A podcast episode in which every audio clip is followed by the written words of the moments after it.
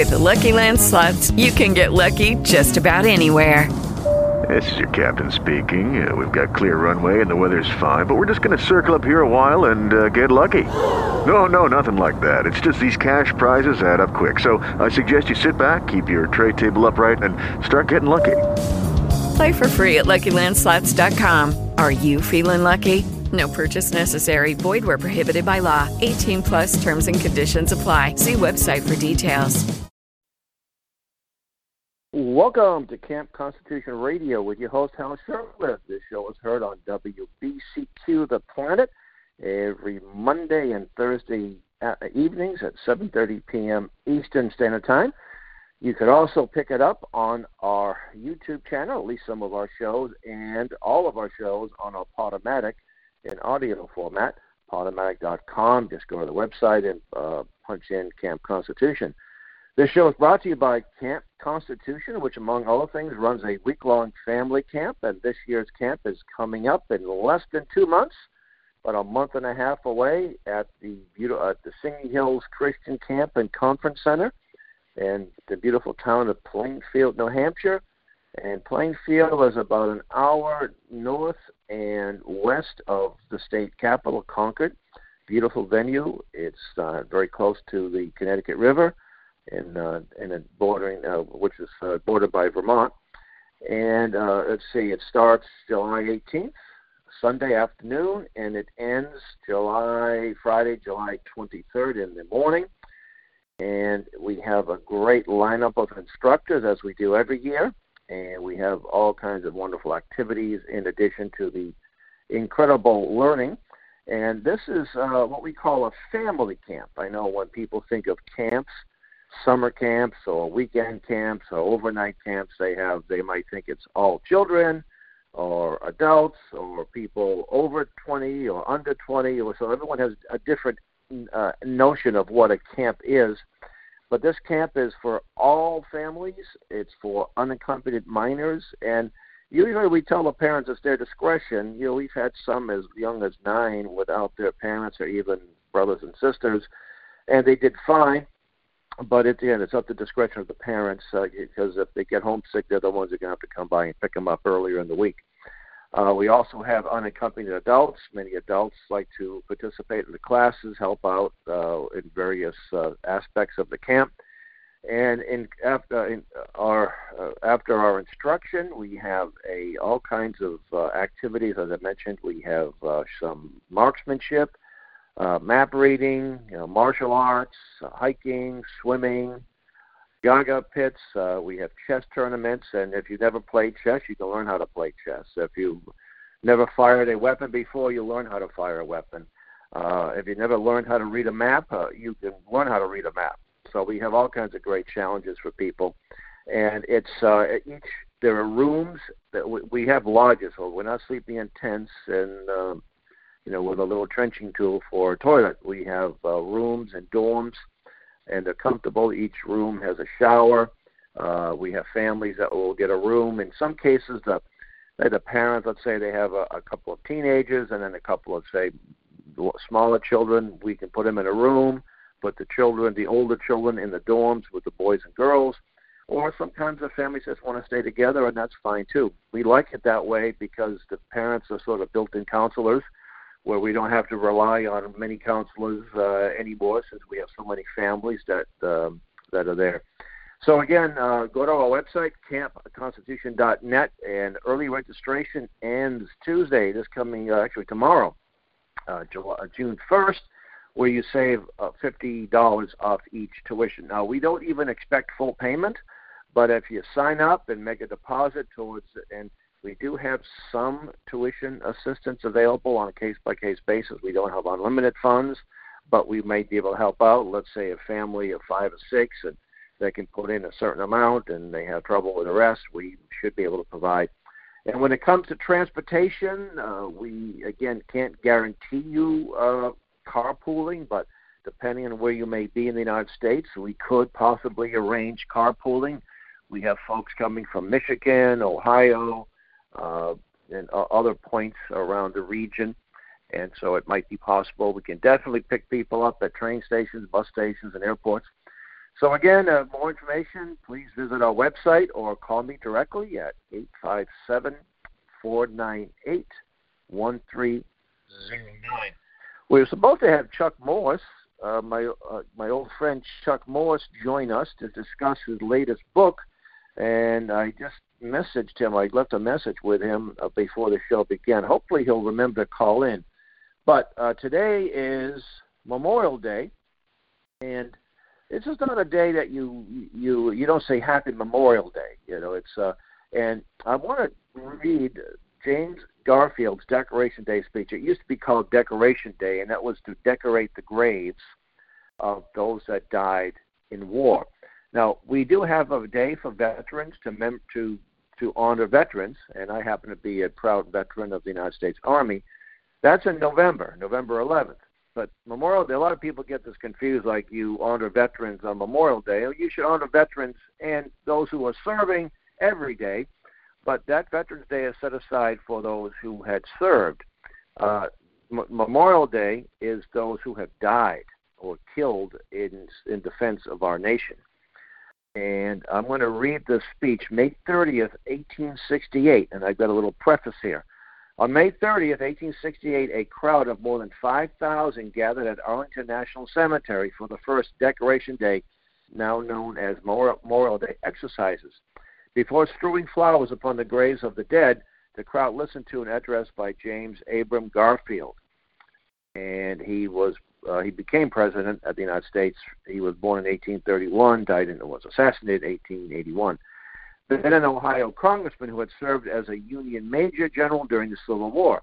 In this first of such annual addresses at Arlington National Cemetery and across the nation, Garfield set a standard by explaining what Decoration Day is all about and why it should be commemorated.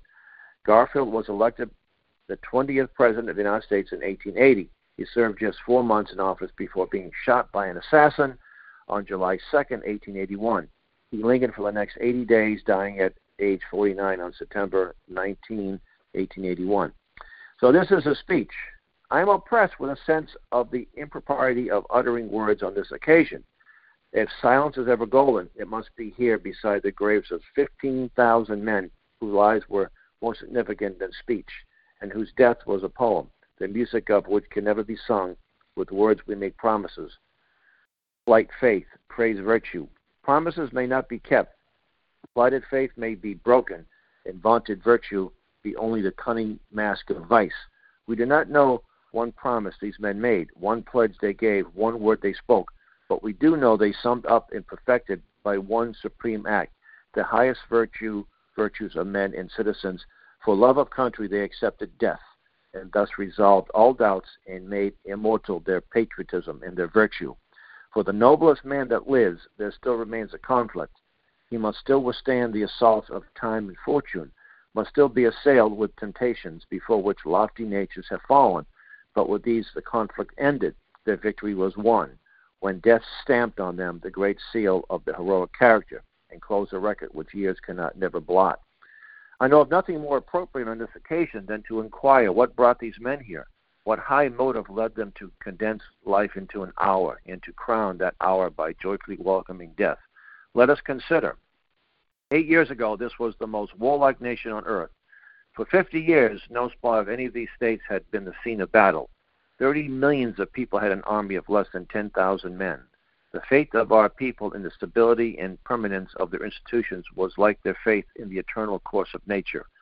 Peace, liberty, and personal security were blessings as common as universal and sunshine, as sunshine, and showers and fruitful seasons, and all sprang from a single source, the old American principle that all owe due submission and obedience to the lawfully expressed will of the majority this is not one of the doctrines of our political system. It is the system itself. It is, our political firmament in which all other truths are set as stars in heaven. It is the encasing air, the breath of the nation's life. Against this principle, the whole weight of the rebellion was thrown. Its overthrow would have brought such ruin as might follow in the physical universe. If the power of gravitation were destroyed and nature's conquered broke, among the constellations war was sprung. Two planets rushing from aspect malign, of fiercest opposition in mid sky, should combat in their jarring spheres confound. The nation was summoned to arms by every high motive which can inspire men. Two centuries of freedom had made its people unfit for despotism. They must save the government or miserably perish. As a flash of lightning in a midnight tempest revealed the abysmal horrors of the sea, so did the flash of the first gun disclose the awful abyss, abyss into which rebellion was ready to plunge us. In a moment, the fire was lighted by 20 million hearts. In a moment, we were the most warlike nation on the earth. In a moment, we were not merely a people with an army, we were a people in arms. The nation was in column, not all at the front, but all in the array. I love to believe that no heroic sacrifice is ever lost, that the characters of men are molded and inspired by what their fathers have done, that treasured up in American souls uh, are the unconscious influences of the great deeds of the Anglo Saxon race. From Agincourt to Bunker Hill, it was such an influence that led a young Greek 2,000 years ago, while musing on the Battle of Marathon, to exclaim, The trophies of Miltiades will not let me sleep. Could these men be silent in 1861? These whose ancestors had felt the inspiration of battle on every field where civilization had fought in the last thousand years. Read their answer in this green turf. Each for himself gathered up the cherished purposes of life, its aims and ambitions, its dearest affections, and flung all with life itself into the scale of battle. And uh, so the above was from the James A. Garfield National Historical Site, and uh, you can actually visit his homestead in Mentor, Ohio, where I have visited. Uh, and I'll just read here. James A. Garfield was the 20th president of the United States. He was the only president that was an ordained minister, and the last U.S. president to be born in a log cabin. And by the way, that log cabin, there's a replica of that log cabin uh, just outside of Cleveland. I actually, it's uh, it's right on the premises of a library, and I forget the name of the town. He was the only sitting member of the House of Representatives to be elected president. On July 2, 1881, he was shot by Charles Guiteau and died on September 19, 1881. He had a great a great quote, and I'm going to read that. Now more than ever, oh, oh, I lost it. Here we go. Anyway, uh, I lost. I, I was reading it and somehow I, uh, I I deleted it. But he was just talking about that um, if if if we elect basically evil people, it's because the people want evil people. If we elect virtuous people, it's because the people want virtuous people, and that's a, a true principle that will never change. Hey, Chuck uh, Charles Moskowitz, are you there? Chuck? Let's see if I get them on. We got another 15 minutes left. I'll see if I can. Un- I'm having trouble here. Hey, Chuck, can you hear us? I sure can, Hal. Can you hear me all right? All right, thank you. Yeah, I was. Uh, I thought you maybe got in a little late, so I just I just read James Garfield's speech, 1868, oh. which I thought you appreciate. Well, folks, I want to introduce uh, an old friend of mine, uh, Charles Moskowitz. Uh, we first met. He was uh, hosting a radio show at Tufts University in Boston. He called me what I would say out of the blue. I thought this guy was it was a hoax. He was, uh, hey, I'm in, I'm going to interview you on a radio show, and I said this guy really knows his stuff. Not too many people I I talk to know what he knows. And I then he invited me on in the studio at the university at the time, and uh, I introduced him to a dear friend of ours who's since passed, and that was Samuel Blumenfeld, and they became best of friends. But Chuck, um, well, Chuck, t- tell the millions of listeners all around the world a little bit about yourself, and then we can talk about your latest uh, book. Thank you, Hal. I really appreciate uh, joining you as always. And uh, I, I, as you know, I've been doing talk radio off and on for the past 20 years, ever since, on various stations, particularly around the greater Boston area. And uh, it actually was our dear friend Sam Blumenfeld who got me involved in writing. And he said to me at the time, he goes, by writing a short article, which eventually you could turn into a book, there's nothing better than, there's no better means of clarifying your thinking on a topic and going deep into a topic. It forces you to really do a, a dive into into any given topic, especially something you're passionate about and you know uh, uh, let me just interject for a second. Yeah. Sam Blumenfeld said it's something that's a permanent record. So people years from now, generations from now, can look back and say, "Oh, this guy here who lived in Boston and Brookline and you know in the '90s and the turbulent uh, boy, he was pretty, uh, pretty, pretty really telling us what was going on." You know. Well, you know, writing a book does does create a permanent marker in time. It's it's a legacy thing, and since then, I've I've advised people and I've counseled people on how to write a book how to do it clearly and quickly, how to publish a book, and to do it. You know, Amazon actually offers a very good means to do that, and then how to promote their book. And uh, it's a very, uh, you know, it's something that's available to anyone who has a topic that they care about, that they're passionate about. There's no better way to really learn it and to share it than writing a book. And you've written uh, several, about five or six books now. Oh, I've written over 20 books at this point, oh, and uh, right, oh wow, right, right now, uh, particularly since the pandemic, I've I've devoted myself to writing short books, almost novellas, or maybe you might even call them pamphlets. Um, mm, maybe more yeah, maybe about 10, 12,000 words each. And I've tried to do one every month and a half, every two months.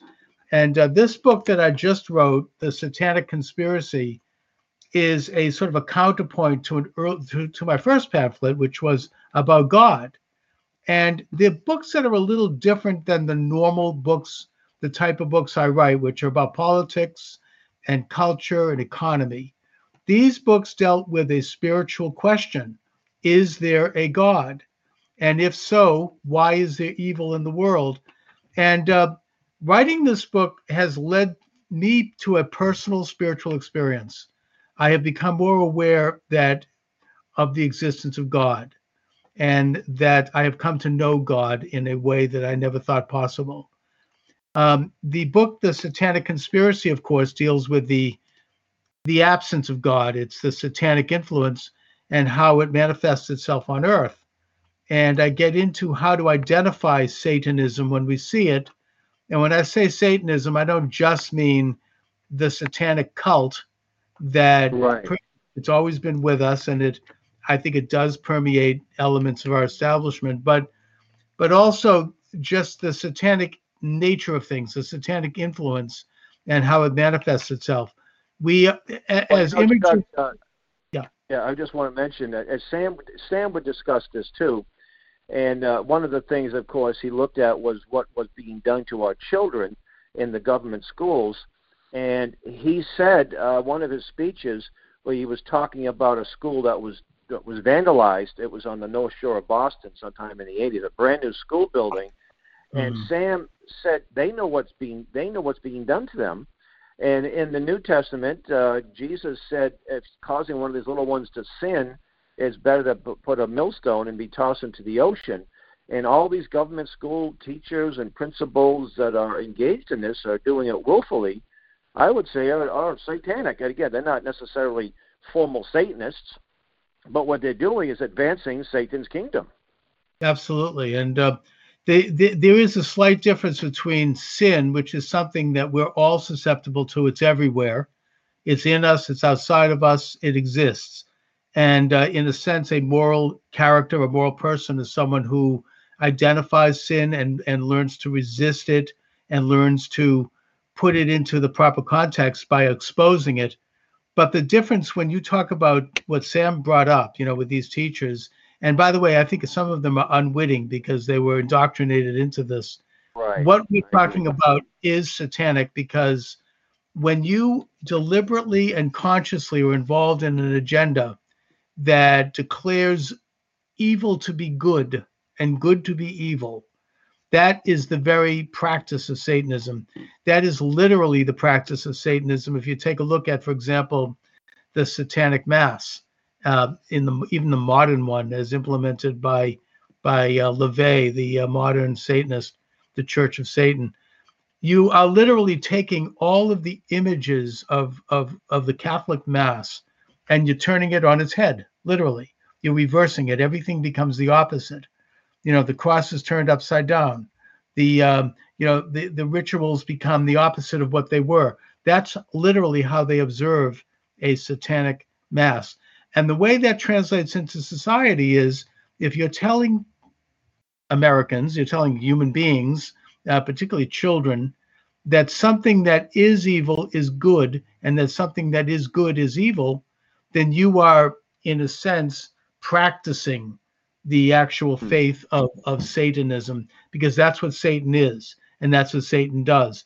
Satan is deceptive. Satan basically is saying, is trying to overthrow God in heaven. Satan is trying to overthrow the moral and ethical order that God gave all of man and revealed at Sinai and that revealed with the ministry of Jesus. God, you know, the sata- the sat- the satanic practitioner is trying to overthrow that and create an earthly world which is controlled by evil men or is controlled by imperfect men who are prone to evil. Some of them very well may think they're good, but the idea of doing such, overthrowing God, is an unnatural idea, and that which is unnatural is evil. That exactly right. And we see today, uh, if you say that uh, there's only two genders, which is a scientific fact, uh, there are those who think you're a hate, you're, somehow you're some kind of phobe, a transphobe, or something crazy like that. This, a term, by the way, that was recently coined because five or six, seven, ten years ago, even the most leftist person didn't use that word and would not consider you a, a hater because you said there were two genders.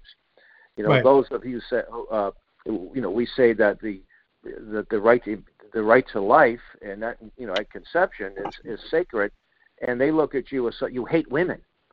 You know, and some people are convinced.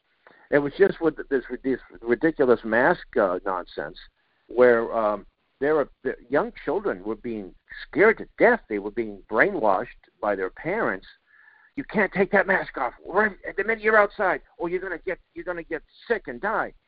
And of course, the science said that people 20 and younger didn't, if they got it, they got very mild symptoms, and there was 100% uh, 100% um, recovery. The people that were dying were those with pre-existing conditions, people overweight, diabetes, and many others. Those were Right. the people that were get that were, were getting it, and they you know and they oh you, you tested positive. I mean, how many? I know a lot number of young people that tested positive. They didn't even know they had it. You know, Exactly. That's the bubonic plague. But the parents were telling you how, and they scared, and they're still afraid. You know, so Yes, I mean, another it's, example. Of, No, I mean, in a sense, it is, you know, as as mentioned. I mean, Satan is the great deception. It's the idea that man can create reality ultimately, or certainly can create moral standards that that can be invented, as opposed to a moral and ethical order that exists in nature and that it exists as an abstract entity. I mean, when God created men and women in His image, and it does say men and women. Um, he basically the, the thing that differentiated us and made us in the image of God as opposed to all other living beings was our ability to reason, our ability to identify truths. And it's obli- we're obligated to exercise that and to develop that knowledge over time and, and to accumulate that knowledge in such a way that we can advance the good and we can advance our civilization. That the first thing God told Adam to do after he was created was to name, and this is something Sam Blumenfeld told me about, and it was that's right. interesting. He said Adam was Yeah. was the first scientist. Yep. That's right, to name all of the living species. And by doing so, he automatically and instantaneously had language. He could identify truths. And once he began identifying truths and giving them names, you can then take that knowledge and start to develop the basic tools of science and an exchange of ideas and opinion and, and civilization. And everything would be hinged upon that. And all of the vehicles like writing and art and all of these things emanate from that simple act which was the ability to communicate to speak to make to give things names. And uh, and it happened simultaneously. It happened at once. And uh, you know this is something i mean speaking of sam blumenfeld he, at the time i had an interview lined up with um, noam chomsky who is you know one of the preeminent linguists also a predominant leftist. And we were going to talk about politics but sam asked me to ask him it before going into politics about his theory of linguis- linguism which is that man developed the ability to speak simultaneously and at once. It wasn't an evolved thing. It's something that simply happened, and it is that is consistent with the uh, the Torah, with the Book of Genesis. And how does he square that with his likely belief in evolution? And I did. I asked Noam Chomsky, and he went ape. He, he went berserk. Really? No, no pun intended. Huh? and a complete meltdown. But but look, Sam, he you know Chomsky agrees with us in this sense, and with Sam. Language occurred because of some kind of a supernatural command to make language occur, and that in the very beginning of my short book, The Satanic Conspiracy, I get into a very simple and very basic proof of the existence of God. And I use a mathematical formula to do that, one that's irrefutable. Um, and uh, once you establish that, and you establish that the supernatural creator of the universe, God, what we call God, the giver of all law, separated himself from the creation the universe. That's the moment of creation. Something came out of nothing. And in order for something to come out of nothing scientifically, because it's not possible in the natural world, you had to have a supernatural event. And I use a mathematical equation to prove it, which is the uh, principle of the zero. The zero is nothing. It stands for it's a symbol that stands for nothing. Everything above the zero and everything below the zero is something, whether it be positive or negative. But you cannot, zero plus zero is zero. Zero minus zero is zero. You cannot get something out of zero. Zero times zero is zero. That's right. Zero divided by zero is zero. Any combination you name, zero is zero because zero doesn't have any substance. It is and let nothing. me interject too. Sam looked at the concept of zero was one of the most important inventions in mankind because with yeah. that that we can make these calculations that we could build things and you know buildings and bridges and computers and everything else but without the without the roman numeral system was it mm worked to an extent but it was kind of awkward but with the zero that began uh, mathematics and calculus and geometry and all the other things that made civilization possible that's right and and, and the idea is that you cannot create something out of nothing in science it's a basic observation of nature so once you accept that, you realize that in order for the universe to have been created, whether it was a big bang or however it happened, you had to have a supernatural event. It couldn't have just happened out of nothing. And that's where you have God creating the universe. And once God creates the universe and he gives an order to the universe, you have all these separations. You separate the sky from the earth, you separate the animal kingdom from the land, you separate the sea from the land, you separate you know then finally you separate mankind from all other living beings.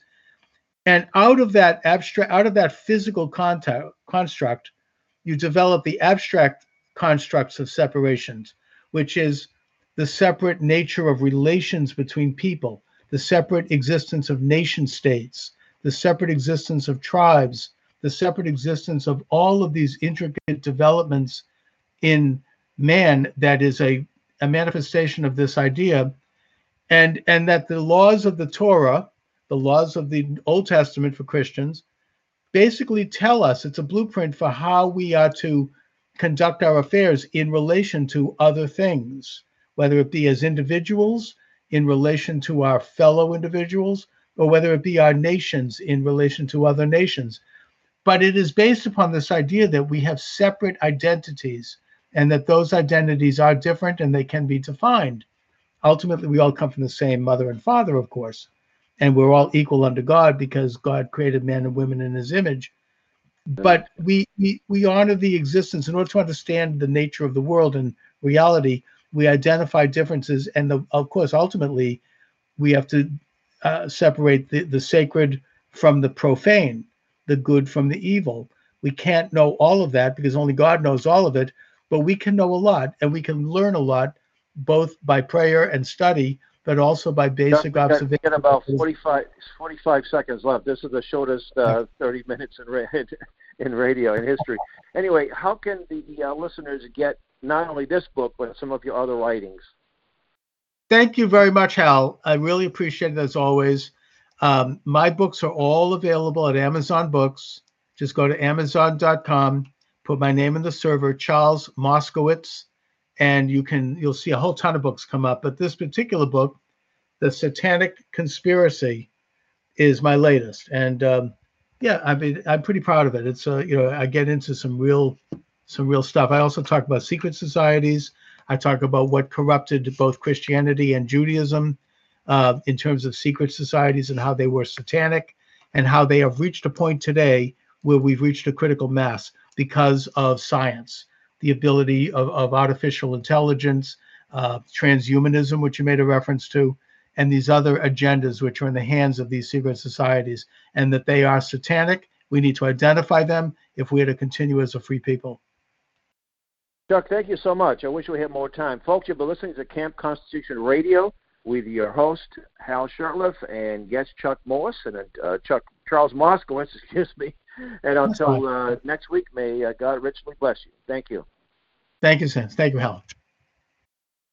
Hello, it is Ryan, and I was on a flight the other day playing one of my favorite social spin slot games on ChumbaCasino.com. I looked over the person sitting next to me, and you know what they were doing? They were also playing Chumba Casino. Coincidence? I think not. Everybody's loving having fun with it. Chumba Casino is home to hundreds of casino-style games that you can play for free anytime, anywhere, even at 30,000 feet. So sign up now at ChumbaCasino.com to claim your free welcome bonus. That's ChumbaCasino.com and live the Chumba life. No purchase necessary. VGW. Void were prohibited by law. See terms and conditions. 18 plus.